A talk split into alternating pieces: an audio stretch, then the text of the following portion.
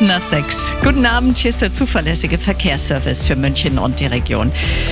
Auf der A8 Salzburg Richtung München. Vorsicht bei der Ausfahrt Rosenheim steht ein Pannenwagen. Dann auf der A9 Richtung Nürnberg. Auf Höhe Eching ist ein unbeleuchtetes Fahrzeug in der Ausfahrspur.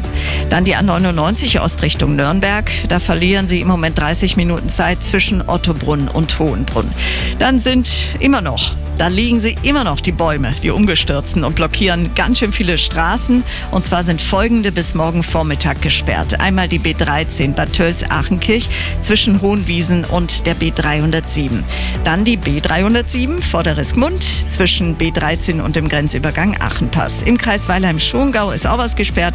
Die Straße zwischen Stahltach und Seeshaupt. Und im Kreis Fürstenfeldbruck ebenso zwischen Oberschweinbach und Mammendorf. Schauen wir uns noch die Öffis an. Es ist ganz schön viel Ärger bei den S-Bahnen. Nur die S8 fährt im Moment alle 20 Minuten zwischen Flughafen und Westkreuz. Die U-Bahnen fahren allerdings alle wieder. Nur die U6 fährt lediglich im Abschnitt Klinikum Großhadern bis Alte Heide. Die Busse fahren auch wieder, nur noch nicht die Trambahnlinien. Und zu dem Fernverkehr. Da gibt es aktuell keine Züge auf den Strecken München-Salzburg, München-Innsbruck, München-Lindau-Zürich. Der Verkehr mit den handgegossenen Pfannen von Pfannenhareka in Forst